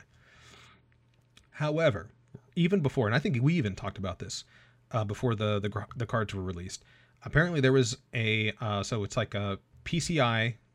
The PCI is a regulatory body that um, basically define standards that you know things like your power supply, the you know the type of cable, the type of connector. You know, I I want to say even how you know the power is pulled and how it's supposed to be fed into these into these cables. They define the spec, and the um, that regulatory body actually accidentally sent out an email to basically everybody on the uh, on the distribution list where they I, I suppose they weren't supposed to uh, saying that there were some instances where these uh, these cables were actually melting. People kind of freaked out um, but then you know everybody was like whoa hey like you know this is like very very specific instances and like this was you know totally out of spec and you know very edge case kind of thing and they're just like ah it's everything's fine. However the nvidia subreddit um, on reddit has been keeping track of people who have experienced melting on those dongle cables in fact it's even it's melted not only the dongles on the uh, the connector on the dongle uh, that you get inside of the 4090 uh, graphics card box, but it's also melting the connector on the graphics card itself. Oh, that's fucked. It's Oh, super that's so fucked. fucked. And from the according to the subreddit, they have they have collected just about a dozen or so confirmed cases where either the dongle connector has been melted or the dongle connector and the graphics card connector has been melted. And uh, for our YouTube folks, you can actually see some of these pictures that are floating around. They are literally melting the little connector, the connector pins. Yeah. It's it's it- kind of wild. And it's it's not like these people are are playing fucking like 10 hours of a fucking game. Some of these dudes are saying, "I I booted up the game. It hit the graphics card. I played for 3 minutes and my shit was smoking." Some people were saying that they they didn't even play games. They were just like surfing the internet. you know, Jesus. and it's still dude. mounted. These the good thing is is that uh, apparently the cards still to be working. They still appear to be working. I think this is just I, I don't want to say cosmetic damage. Obviously there's a failure somewhere yeah. that's causing shit to melt, causing uh the the connectors to shove way too much power and causing it to heat up way too much, causing this kind of damage. But apparently it hasn't affected the cards themselves. So it's not like shorting out or like shoving way too much uh electricity or power into like a specific connector and killing the card. Apparently the cards are still working. There's been a lot of theories about what's actually been going on. Nobody has really come out with a definitive solution. And Nvidia and everybody else has been kind of silent on this entire situation. I kind of understand it. I'm you know, you kind of get pissed off at the same time. For one, they are they're definitely not going to recall anything. They're not going to recall any of the graphics cards. They're not going to recall any of the dongles until they absolutely know sure that it's going to cost them less money to do a recall versus just replacing everything. You know what I mean? Yep. Yep. Or whatever. Or just hope that the amount of people affected are way are so low that, you know, they stay out of it and they just let the add-in board partners uh, process the replacements and send it to Nvidia, and Nvidia will send something new back. You know what I mean? The only the only YouTuber that um, has seemed to come out with anything as far as like I don't want to say definitive, but has come out with anything kind of venturing on a reason why this is happening is a German YouTuber called Igor's Lab. Um, so what they did is they stripped away the uh, the the connector on the dongle side, and they started playing around with it. So um, the way that so there's a whole bunch of there's a whole bunch of cables uh, that are basically soldered onto these um, soldering pads on the Mhm. connector itself, connecting you know the wires from the PSU onto the dongle to feed into the graphics card. And so they kind of futzed around with it, uh, and they found out that by ripping off the cables and soldering pads on opposite sides of the connector that they were able to kind of recreate a melting event. And and so they reported these findings and it kind of blew up and people were freaking the fuck out. Because it's like oh like we know that this these cables are defective. However what we what we found out later at least on the US side. I don't know if this is just a distribution thing on how these things are distributed on the European side versus the American side but we had uh, US based outlets like Gamers Nexus that the cable that Igor's lab used, it looked like it was the same dongle, but if you look at the if you look at what Igor's lab posted, the the cables themselves seem to be rated for like 150 watts, whereas the cables included, at least with the graphics cards on the American side, they're rated for 300 watts. So it seems to be of a lower quality that Igor's lab used versus what the American YouTube tech YouTubers have been able to uh, receive inside of their graphics cards, which means that none of them have been able to recreate this German YouTuber's findings. Hmm. I mean, Gamers Nexus went so far as to recreate Igor's lab's um, testing methodology.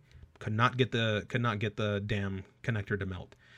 They they like surgically removed some of the uh, some of the uh, the cables. They un- desoldered them. They ripped out the soldering pads.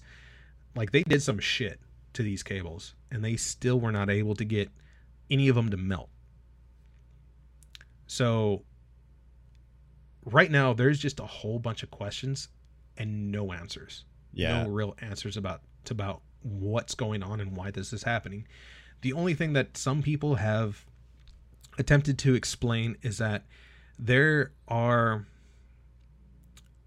there are instances where if you don't if you don't plug in the cable uh you know 100% all the way straight it's possible to kind of have it maybe not necessarily sat uh straight when you try to plug it in like it might be kind of crooked Yeah. and it ca- could cause um, you know the power to kind of uh, i guess the electricity not flow where it's supposed to and potentially melt you know because it's not exactly connected to the uh, to the connector on the graphics card itself correctly.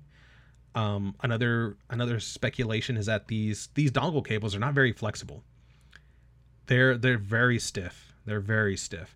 And so the recommendation is that you're supposed to you're supposed to bend it uh, bend the cable back you're not supposed to bend it horizontally and you're not supposed to bend it vertically like extremely up to the connector like you're supposed to have at least like from the connector itself like 35 millimeters past the connector is when you're allowed to safely bend it and the reason behind that is is because if you bend it too close to the connector you risk ripping out the the, The cables soldering. from their soldering yeah Yeah. That makes sense. That makes sense. And if, if people were just like ham fisting this motherfucker in there trying to get get the dongle connected to their graphics card and then trying to shove it into their ATX case that's like too small. Uh and that's and that's exactly what a lot of people are fearing is yeah. that because of how big these goddamn GPUs are, that most of them are not fitting in the cases that they're going into. Yeah. That a lot of people, and I, I am myself included with that. I have the side panel off on my case right now for that exact reason, because the dongle itself, including the card, is probably about an inch and a half too big for for my side panel. Damn. I need to get I either need to wait for Corsair and it's not even guaranteed that Corsair's um native 12 volt high power cable is still going to be small enough for me to close my side panel. Um, there's a company called Cable Mod. Cable Mod has a right angle connector that they're working on that goes on pre-order Monday, I think Monday evening. And even that seems to be even too big for my case. So even if I have even if I have that right angle connector, plug it into my graphics card, I'm supposed to have about 23 23 millimeters of space. I don't think I'm going to be able to close my my side panel even with that right angle connector. Damn. That's how big these goddamn things are. They are huge. I might just if none of those cables, if the cable from Corsair doesn't work, if the cable mod cable doesn't work, I'm just gonna have to buy a new fucking case, or I'm gonna have to vertically mount it. Yeah. So, So that's that's that's what's happening right now. Uh, Nvidia seems to be requesting the cables and cards from their add-in board partners if customers are RMAing their GPU. So it does seem like they're taking it seriously. It doesn't seem this is kind of unprecedented from Nvidia side. So while we can shit on them for allowing this to happen in the first place, it, this does seem to point in the direction that they are attempting to figure out what the hell is going on and hopefully we hear from them in the next week or two um, letting us know like yo hey your cards aren't not, aren't going to spontaneously combust inside of your inside of your computer you know what i mean Yeah. inside of your case uh terrible Yeah. and That's rough. let's go and let's oh we're going to talk about rough. Yeah, we are. we're going to talk about goddamn rough. We didn't i i was upset that i said that this issue was over and done with last time we were going to talk about it but god damn it. This Hellena Taylor she fucking What doubled down, dude. piece of shit. What a piece of shit. So for people who have been sitting under a goddamn rock Mhm. Hellena Taylor, a couple of weeks ago, came out and said that she was offered $4,000 to reprise Bayonetta 3. She is the she is the voice of Bayonetta in the Bayonetta games and claims she was only offered $4,000, right? She went on an entire tirade. You know, talking about fat cats scooping the cream off the top where everybody else gets shit. Yep. And people were pissed. They were like, screw Platinum Games, screw Hideki Kamiya, that that Japanese bald bastard. They were sending all kinds of crazy shit to Hideki Kamiya. They were shitting all over that guy. Twitter was it. fucking wild for They for were like wild, dude. two solid weeks. Yep. They were wild. And I get it. Hideki Kamiya, he's probably not the most personable person on Twitter, but there's a reason. Because people love, love to dunk on his ass. And I don't mean dunk on his ass like he's like, you know, reminding him of all the dumb stuff that he's done. People just love telling him that he's just like a a Jap some Japanese person that deserves to be nuked again. You know what I mean? Jesus. Like that's the kind of that's the kind of wild shit that people are saying to Hideki Kamiya. This is not even this is his personal account. This is even him like as a platinum employee. This is not a platinum account for uh for the company. This is just his personal account. All he does is talk about like all the like if you look at his Twitter account, he posts like, you know, like his ramen lunch. He posts like a beer that he's drinking and stuff like that. You know, he doesn't it's is literally his personal account. But ever since Bayonetta 2 became like a Wii U exclusive, people have just been shitting all over him. And then he got to the point where he was just like, you know what? If you tweet to me in English, I'm just gonna block you. Like, I don't want to deal with you. And that's kind of been his stance for for a while. yeah, and fucking uh, eight years, yeah. man. yeah, and he's been just receiving just gobs of shit. And Hellena Taylor came out, said this, and it started right back up. And people have been just saying racist, crazy stuff to this man. Regardless of whether you think he's a nice guy or not, like that's Doesn't- uncalled for. Yeah. That was uncalled for. So people got riled the hell up. People were just like, I'm I'm canceling my pre-order. And you know, screw Nintendo, screw Platinum Games. And then Jason Schreier came out and was like, Whoa, hey, so we've seen some documents. And uh, apparently Platinum Games offered this this person, you know, like three to four thousand per voice session to to reprise a role as Bayonetta in the Bayonetta 3 game. And that hey, like she she was asking for six figures and residuals and stuff like that. Uh and uh, they decided not to. They not to not to go with her and um you know go with Jennifer Hale. And Hellena Taylor came out and said this is absolute false. This is absolutely false. You know, they are trying to save their ass. None of this is true. I want to put this whole entire thing behind me. Yep. And we were like, okay, well, we still have a lot of holes in her story. Jason Schreier seems to imply that she was offered anywhere between ten to fifteen thousand dollars at least to reprise her role. We see that she was maybe asking, she was swinging too hard for the fences on this one, and they just called her out and just like, nah, we can replace you. And apparently that's what they did. She seemed to be not caring about um, pushing the situation anymore, and we thought it was done. Yep. Until early this week, where she kind of she kind of thought people were calling her out for being a piece of shit, and she was like, Whoa, "Wait a minute, I'm not a piece of shit." And then she actually confirmed after denying everything that Jason Schreier had said about what they had what Platinum had offered her. She came out defending herself apparently, which I, I don't even know what this would be considered. But she she actually told us some of the missing things from her original story. She actually said that she was offered ten thousand dollars to reprise her role originally, and uh, she had also mentioned about uh, having a Japanese friend of her write in Japanese to Hideki Kamiya to ask for more money, and apparently, the offer that came back was fifteen thousand. So they offered her an extra five thousand on top of the original ten to voice her role. That's not bad for four fucking sessions.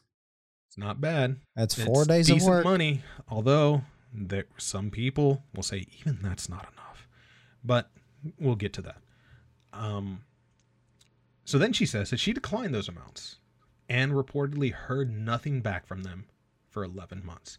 And in that time, out of the goodness of her heart, she kept going to conventions and signing autographs and leaving voicemails, you know, to to keep up the interest in the Bayonetta series. She was being a good, you know, automaton to to the to you know the corporate overwar overworld uh, what do you call it overlords Yeah, in yeah. platinum games to keep keep the bayonetta 3 hype going but what ended up happening was that in those 11 months where she apparently did hear anything they offered the role to jennifer hale which she took and uh, that's and then then she admits that that's when they came to her for that one session cameo role which they were going to pay $4000 Yep. for her to just do a cameo.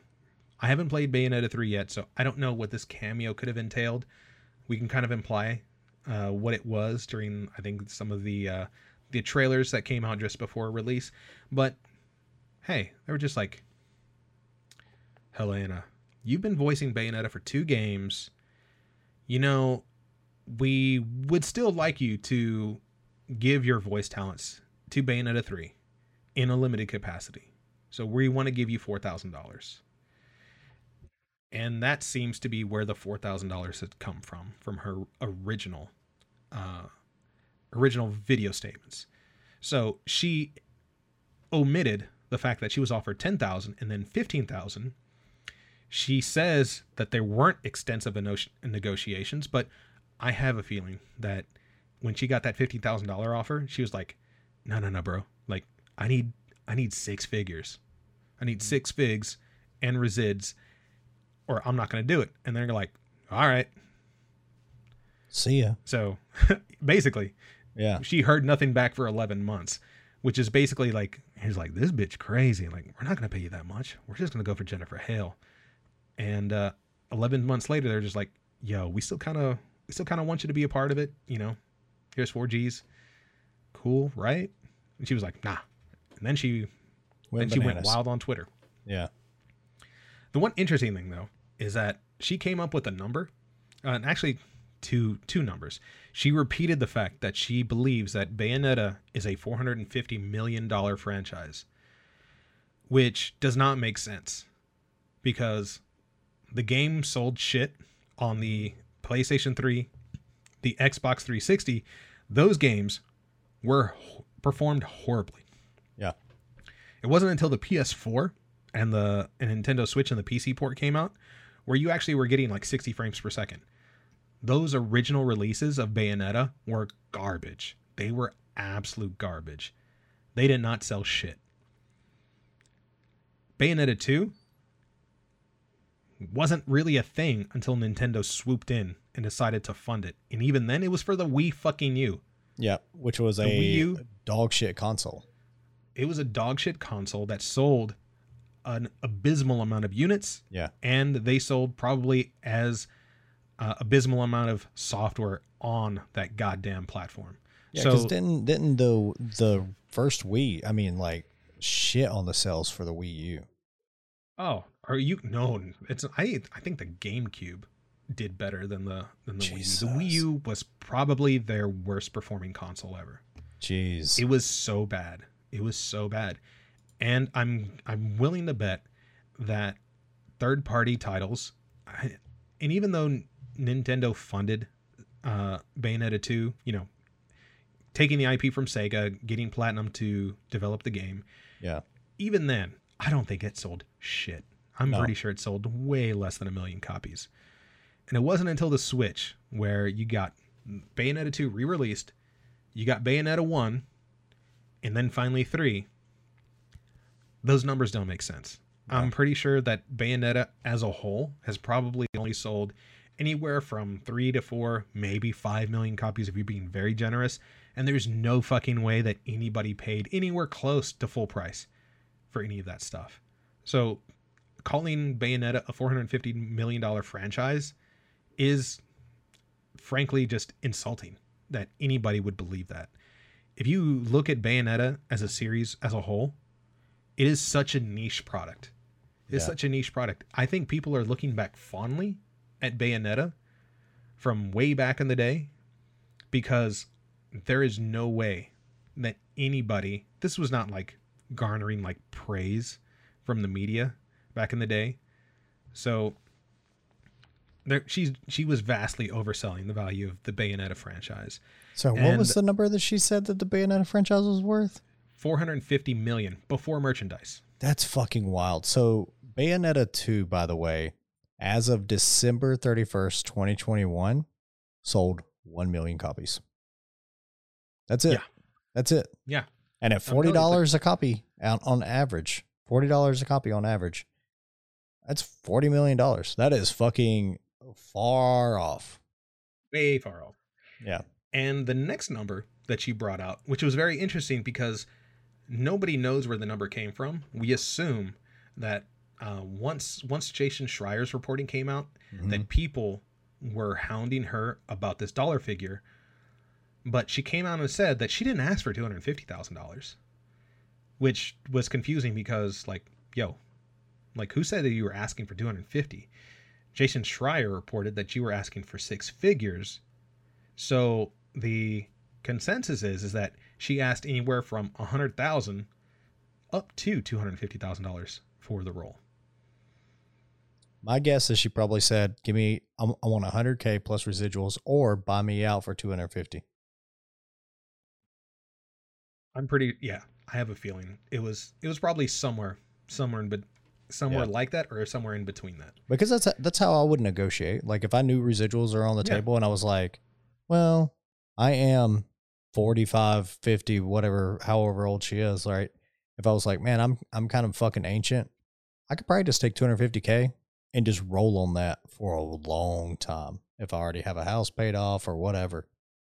Cuz residuals aren't going to give you much. Uh if you know if you're at the end of your fucking life. But I don't know.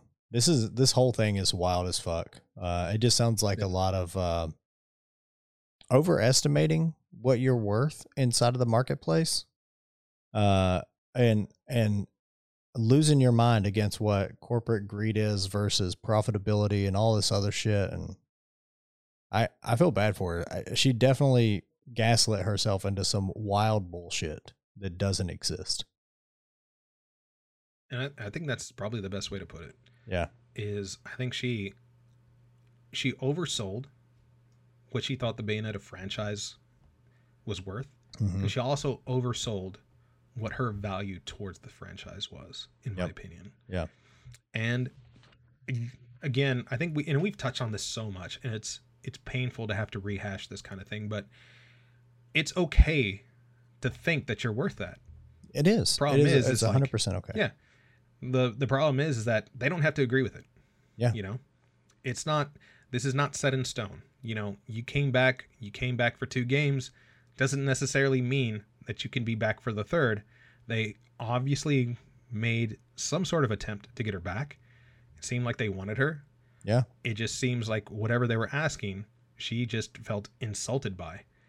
And, you know, again, oversold what she thought that the franchise was worth and her skills, which is interesting because she hasn't really worked in the voice uh voice acting industry for at least 8 years according to IMDb. Yeah. So it doesn't seem like she was still she was working in the in the industry at all. Versus, you know, a Jennifer Hale versus like a Nolan North, uh, a Troy Baker, you know, who who voice anywhere from like, you know, six to a dozen uh, roles per year Yeah. across varying industries, you know, video game, uh, TV shows, uh, anime, cartoon. Yeah, and not only like that, but like some of those voice actors and actresses are also on Broadway.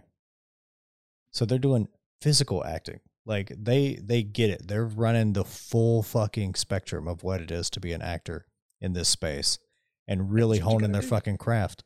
And then she goes, that's what you gotta "Hey, I want to come in and I want to get paid exactly what a developer gets paid who's on the high end at 250,000 fucking dollars. There is a motherfucker building this game right now who does not get paid that, who's been there working on this game for 4 fucking years, and you're going to mm-hmm. say your 4 days worth of work are more beneficial to the company than this person who's busted their ass for 4 fucking years on this game. It's wild to me how people It- value themselves sometimes. and the crazy thing is, is like I saw an article um, kind of summarizing these these facts and wanted to talk more about the voice acting voice acting industry as a whole. Yeah. And one of the things that they talked about is like it's so bad that they had to get another job doing something else. Oh no. As a gig worker, that's kind of how it fucking works. Yeah. You know, That you are doing gig work. That is freelance shit.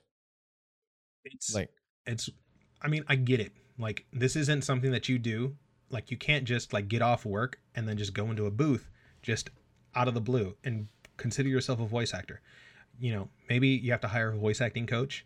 You know you have to hone your skills and you don't get paid for it but guess what? Like most of us don't get paid for any kind of like continuing education shit. Nope. like i got a degree so i could be a developer but just that by itself doesn't make me a good developer it makes me i guess hireable as one Yeah. That's yeah it. barely hireable but the fact is is like the only reason i even i got even i got hired was because i was doing side projects personal projects that i could show off during my interview Yeah. that was the only reason i got hired on if i had to if i had to go on based on like my college scores and how well i did and bullshit like that like i probably wouldn't have got in Yeah. most of the time they're looking for somebody who actually wants to put this kind of shit to use and it's Yeah. not something that you just learn in college and that's it you know you have to you have you're learning new languages all the time you're learning new paradigms you're learning new kinds of new ways of doing shit continuing education these these this is technology it moves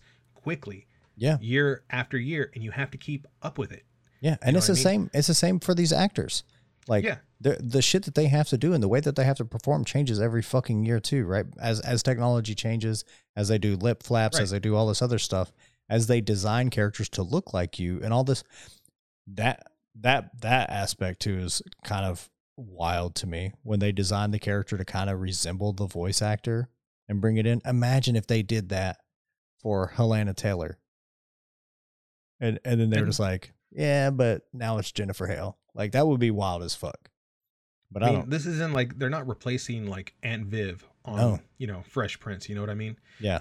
The what a fucking good callback, dude. Or like, or like The Witcher right now, where they're replacing fucking Henry Cavill with Henry fucking Cavill uh, with Liam Liam Hemsworth, Liam Hemsworth. not Because the he's- not the Chris one, not it, No. not not Thor, but like No, his uh, the little brother. Fat Thor. I don't know. Yeah, they're replacing him with that, and uh, Yeah. and they just they're just like, yeah, whatever. We don't give a shit. Uh, we got to get this product out. We don't give a fuck. They And that's fuck. that- yeah, and that's how uh, any any type of talent works, right? Like, See, here's the thing. Uh, we we've talked about Japanese voice actors. it's it's a huge deal in Japan. Yeah. Like the Yakuza series, most of the characters that you see are based on the voice actors themselves. Yeah, they look like them. They look like them. They, and I'm pretty sure they might even do like the motion capture. And Yeah. Kojima is very good with that. And they might not want to hear this, voice actors in general, because you know, you're hiring things like you're hiring Norman Reedus, you're hiring Yeah. Mads Mikkelsen, you know, you're hiring these Hollywood actors to, you know, be representative in the game. You know, the the character models are modeled after those Hollywood actors. The mm-hmm. Hollywood actors are doing motion capture. They're applying the, you know, they're using their voices, and it's super compelling. Like, yo, this is Norman Reedus, and he's holding a he's holding a baby and, Yeah. and whatnot. And it was it was awesome. I think even Troy Baker, Troy Baker was the antagonist of of that story, and I want to say that they used his likeness uh, for for that character. So you know, there is precedent to do this on the U.S. side, but it's not very common. You know, Yeah. a lot of these voice actors, like let's be honest, man, most most of these, and I I alluded it to it uh, during the cyberpunk uh, Yeah. thing that I was talking about earlier. It's really you notice you notice really good voice acting and probably really bad voice acting, but that big that big area in between, like most people don't give a shit. No. And let's be honest, Bayonetta is a throwaway popcorn type movie experience. Yep. You know, this is not some sort of like compelling drama. This is not a um a critically acclaimed narrative driven story. You know what I mean?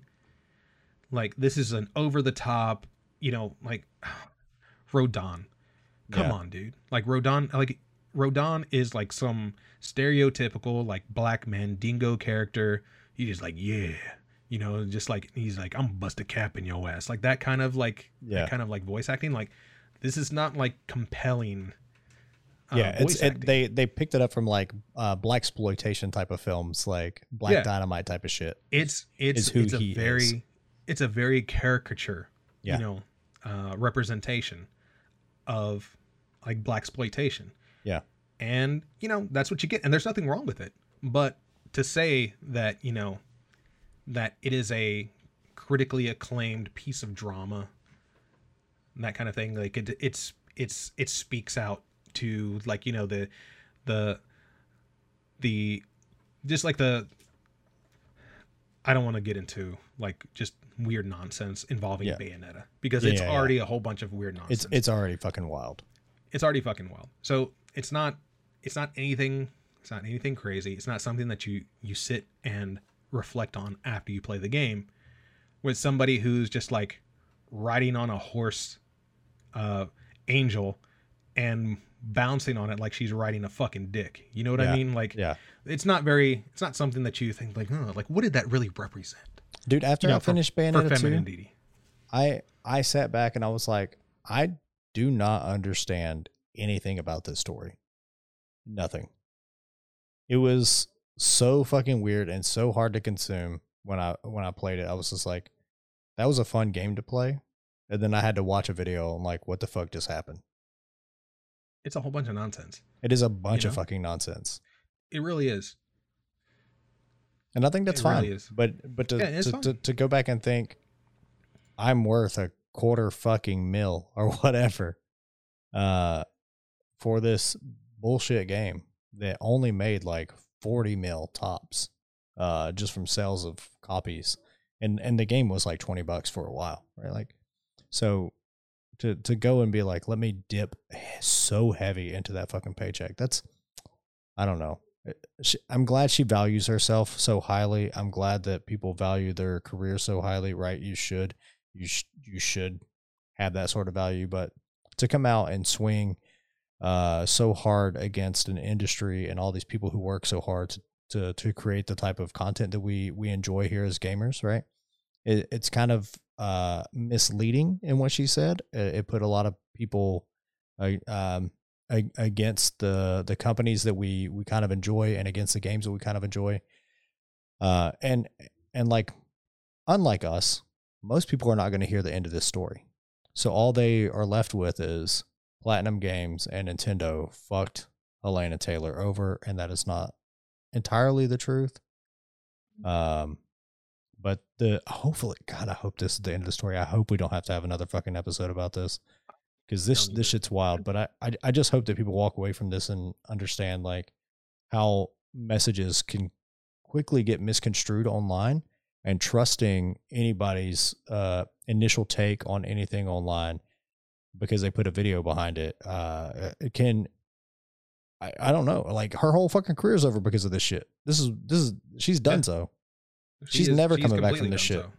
Yeah, unless there's anybody who wants to virtual signal Yeah. and hire her on as some sort of like support for voice actors, um, I highly doubt.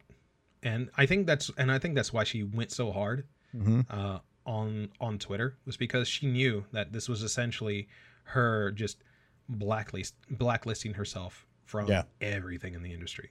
There's no coming back from this. She was hoping to garner enough sympathy that um, this would swing back in her favor, regardless of her breaking the NDA.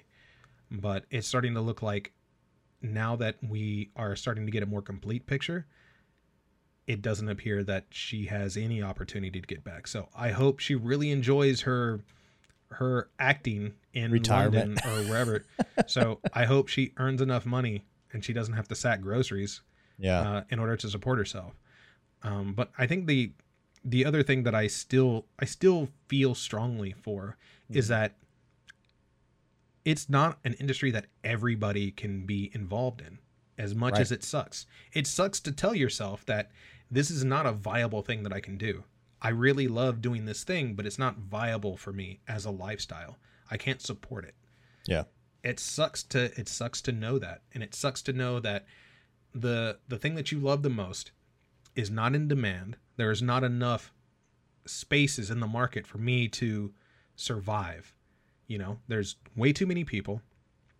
There's you have the people that are up at the top they're going to get all of the premier roles.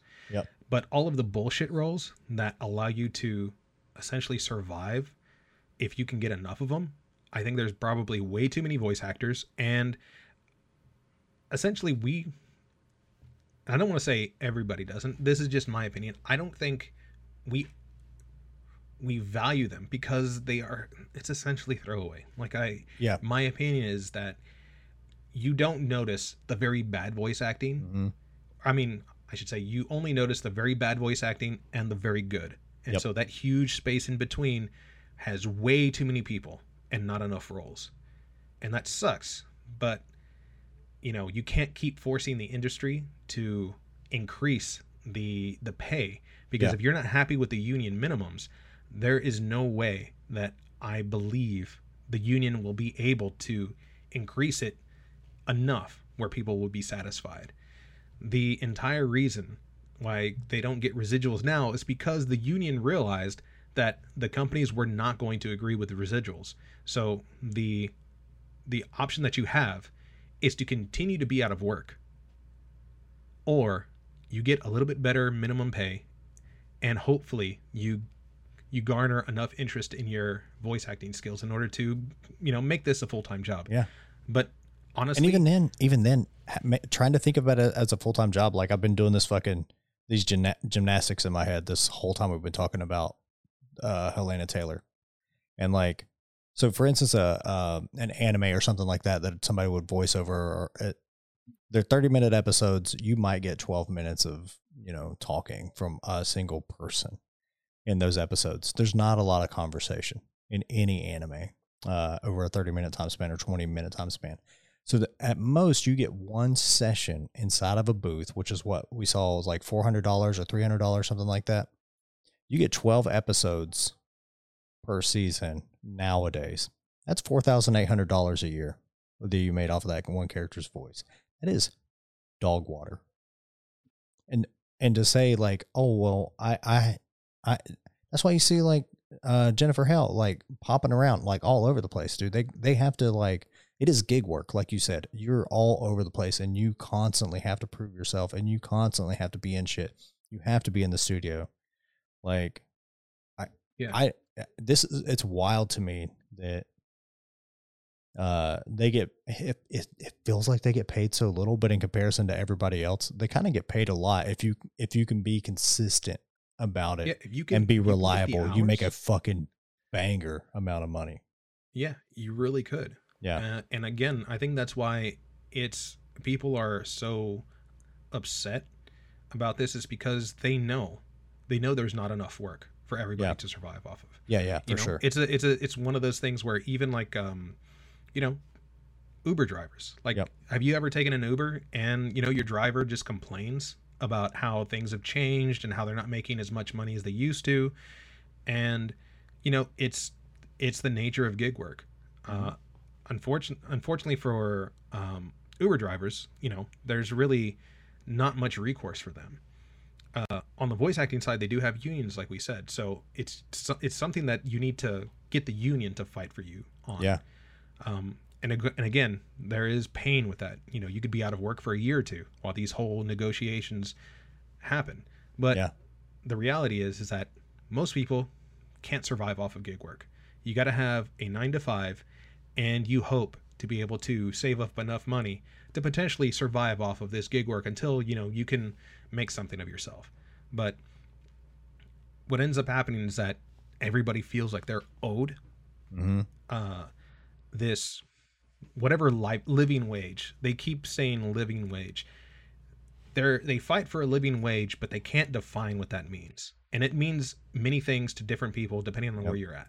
Yep. So, I have to move to Los Angeles in order to be a serious voice actor. Well, I mean, can you afford it? No. Well, maybe you should find another area of work. You know, if you can't do it remotely and be a serious voice actor, maybe this should be just something you do every once in a while, one or two gigs a, a year. Yeah. You know, maybe you get into something that is critically acclaimed and all of a sudden, you know, people are clamoring for your work. And maybe it makes moving to Los Angeles viable. But outside of that, you don't just move to Los Angeles and be like, I'm fucking broke. I need you to pay me $120,000 so I can, you know, back pay the six months of rent that I'm behind. It's like, that's not how it works. No. And a lot of a lot of these voice actresses and voice actors uh, could easily work in like a marketing agency or something like that, where they have to do voiceovers for like all of their radio ads and like digital ads and all this other shit. Like they would still get work, and then they can just take that experience into uh, the stuff that they love, which is video games and anime and stuff. you see a lot of a lot of YouTubers Yeah. who uh, have the ability to uh, work on YouTube as a full time job. Mm-hmm. Even like some of them are starting to move over to like voice acting. Yeah. So the thing is, is like I doubt, I doubt they could make a full time living as a voice actor. They still have to maintain the YouTube stuff. They still Yep. have to maintain, you know, their their their content in order to keep surviving full time as a YouTuber while also attempting to be a voice actor on the side. I That's just guarantee how you. it fucking works. I guarantee you they would make more off of uh, a video series on how to be a voice actor that they did over a year than they would make on doing voice acting work. Hands down. like, that's So, just how this shit goes, man. I mean, unfortunately, like you weren't born rich. Unfortunately, that sucks. But yeah. yeah, that means like that means that your the opportunities available to you are limited. Yeah. In that in that respect, um, if you can't if you can't survive on it by yourself, then you have to move on to something else. Mhm. That sounds that sounds terrible, but I mean that's just a fact of life Yeah. like if if i was if a software developer i get to play with computers and like write code and shit if that only paid me like 30000 a year i'd probably tell myself I, I probably need to do something else like Yeah. this job doesn't pay enough Yep. you know that's just how that's how shit works um and here's the thing that a lot of people aren't going to like to hear.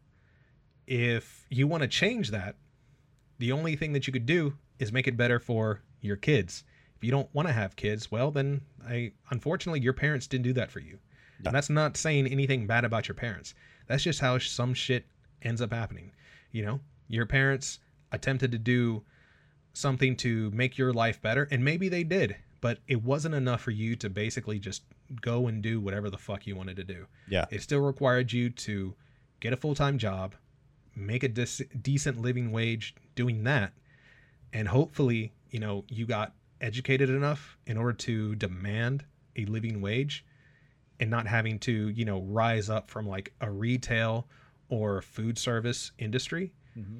You know, but if if that wasn't the case and you're struggling to stay afloat, you know, unfortunately that that it limits what you have to do. Maybe you have to take two jobs. And I'm not saying that that's right, but unfortunately that's the living situation for most people. It is. And- it is. And there's mean- really nothing you can do about it. And and a lot of people a lot of people work multiple jobs. I mean, like Yeah. I consider this podcast uh, a side job. I mean, because it takes a lot of fucking time, uh, at least on your end. And then yeah, it takes it takes time. This this is the time we could be doing something else. Yeah. Like every once in a while, like I tell myself, like I could be coding something right now. You know what I mean? Like I could be making something yeah, that could maybe sustain me yep, uh to have like some order some other like ridiculous hobby. Like Yeah. maybe I could build 4090 PCs Yeah. on on my on my off time to just fuck around with if I really wanted to with Yeah. a with a different side job. But I want to do this instead. And what that means that I have to sacrifice something else. We're obviously not making any money right now. no, You know We're what I mean? not. yeah. Because this is this is this is hard work. This Yeah. is hard work. yeah, I'm But not what- owed. what- what YouTube we're doesn't doing- owe me anything no. for this. You know, And, like but what we're, making doing is honing a skill, right? And I think Yeah. that's what everybody has to understand. It's like when you decide to take on something that's like you care about, you just have to get out there and just have to suck at it for a while, and Yeah. like eventually get good.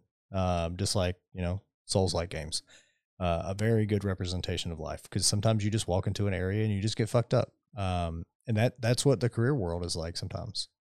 essentially, and it's Yeah. like that everywhere. Yeah. it's, it's not just relegated to voice acting, um, but I mean, fucking. at the end of everything, I'm, I I want to bring this ahead. up real quick because you, you you talked about developers and stuff like this uh, a second ago. Um, you know, one one of my buddies, he's uh, he he just got a developer gig, and he was telling me like what he's getting paid, uh, at that developer gig, and it's pretty low in in terms of like when you when you look at like developers like online and stuff like that, they're making like, you know, 100k, 150k, fucking 400, 600k with like stock options and all this wild shit. You hear all these fucking fringe uh, salaries that, that are not realistic for most people.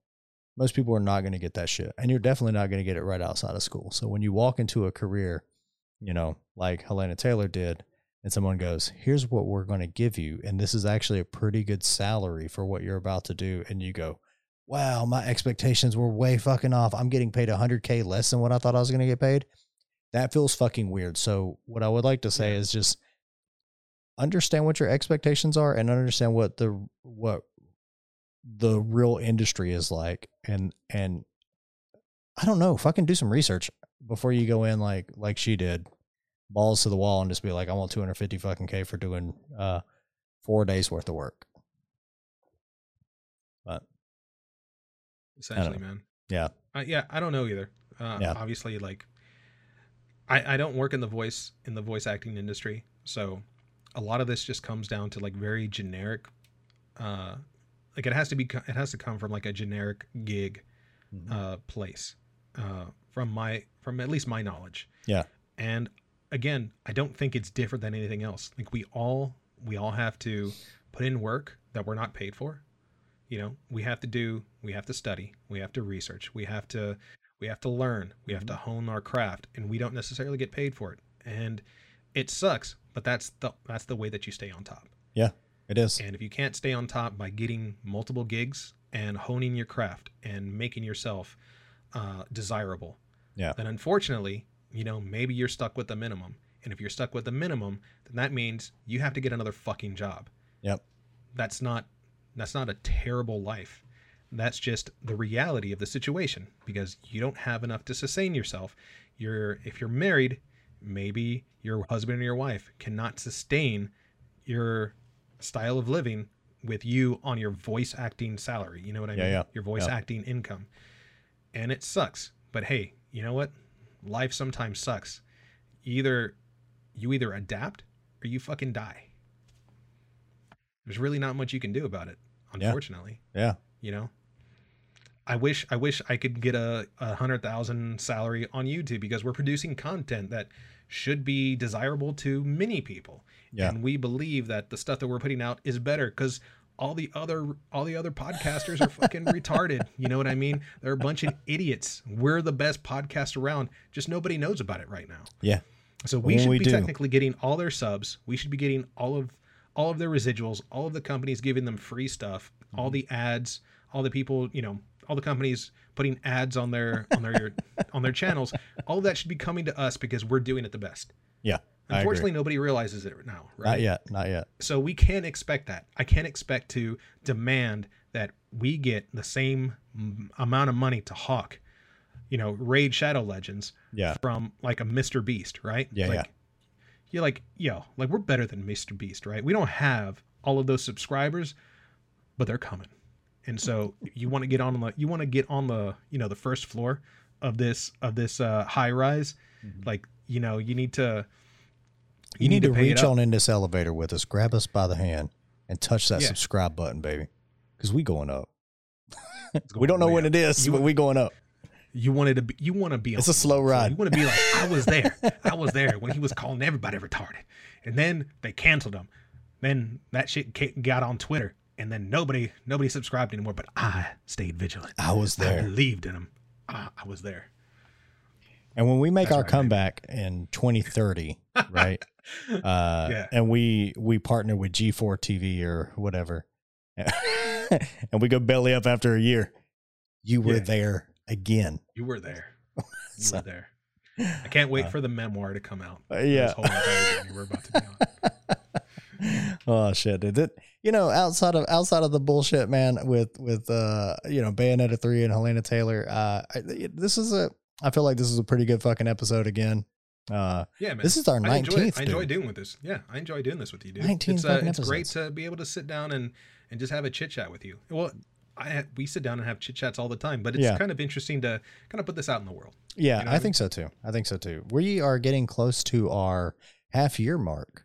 Uh, that's kind of nutty. Teen times. Well, there's 52 weeks in a year. Oh, we are. We Yeah. are. Yeah, We're pretty close. yeah. Um, I think we're gonna have a. I think 2023. I think 2023. I have good good thoughts about 2023. Like we're we're slowly starting to uh, try to increase our reach. Mhm, mhm. So we'll see what happens. But I think we have some good stuff. I, I want to say I don't want to make too many promises. Um, but I want to do I want to do something on the Bayonetta side, and I definitely want to do something on the Silent Hill side and the Resident Evil side because we have a lot of these remakes coming on. Uh, Bayonetta three just came out, and I kind of want to kind of want to do some some non podcast some non podcast content to go along with it. So so we'll see. So we'll see. We're trying to we're trying to come up with some ideas to um, garner at least a little bit more interest and Yeah. have the have the podcast just be kind of our culmination of the week while we have some some inner week uh, content as Yep, well. yep, but yep. we'll see what happens. We'll see what happens. Because I mean, we both got full time jobs. We're not dumb enough to think that this YouTube money that doesn't exist is gonna su- is gonna support the mortgage payment that we got. It's not gonna support the car Yeah. payment. Yeah, You know what I mean? So, hey, we got shit to do. Uh, we we rely on you to subscribe to let everybody know how great we are. Yeah. To that maybe we can decide that we don't need to work at those jobs anymore, and we can provide you guys with all the entertainment that you guys crave. yeah. And eventually, maybe we'll get more more staff that are a little bit more interesting and maybe a little bit more sexy than us. But Yeah, you know I, that know, I think I'm pretty sexy. yeah, you do opinion. look pretty good. You do look pretty good. I'm starting to, I'm starting to feel my age, man. starting to feel it. So, uh, anyways, I mean, this has been this has been a good episode. Uh, make sure you comment, like, and subscribe. You know, follow Sure. us on all of the the other areas. I'll post in uh, the description, and you probably should have seen a card for it uh, for our Twitter page, which Michael put up this uh, past week. Um, Mhm. remember, he's going to be posting a lot of really cool shit over there. a lot of dumb stuff too. If Yeah. you if you absolutely hate and are upset about the things that I say and you really want to respond back, go ahead and talk to the Twitter page. Yeah, it's a I- real good I'm- fucking place. Yeah. It's a real place because I I'm probably gonna have a lot of dumb takes and uh, I I want to hear. Give me give me your best shot. Yeah, and Give you're gonna be talking shot. directly to Michael on there. You're gonna be. Dir- Yeah. Yeah. I, I I will probably have very little to do on the Twitter profile. I'll probably check in on it sometimes, but for the most part, that's Michael is gonna be running over there. so I have the no deals and all that plausible other shit. deniability with that. Everything's gonna be my fault. Yeah. Um, but that'll probably fall back. You know, we get canceled. That you know, rest in peace, Pixels and Pints LLC or whatever the fuck it is. Yeah. Um, You know, I, before we before we sign off, I've been thinking like I think we really we really should get um somebody who's really good at.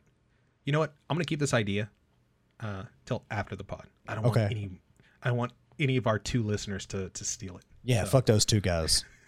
You know who you you know are. who you are. yeah, you sons of bitches. you sons of bitches. Well, thanks for listening to Pixels and Pints podcast. I'm Bradley, And I'm Michael. and uh, we're two dudes talking about video games while drinking pints. Take it easy. There, guys.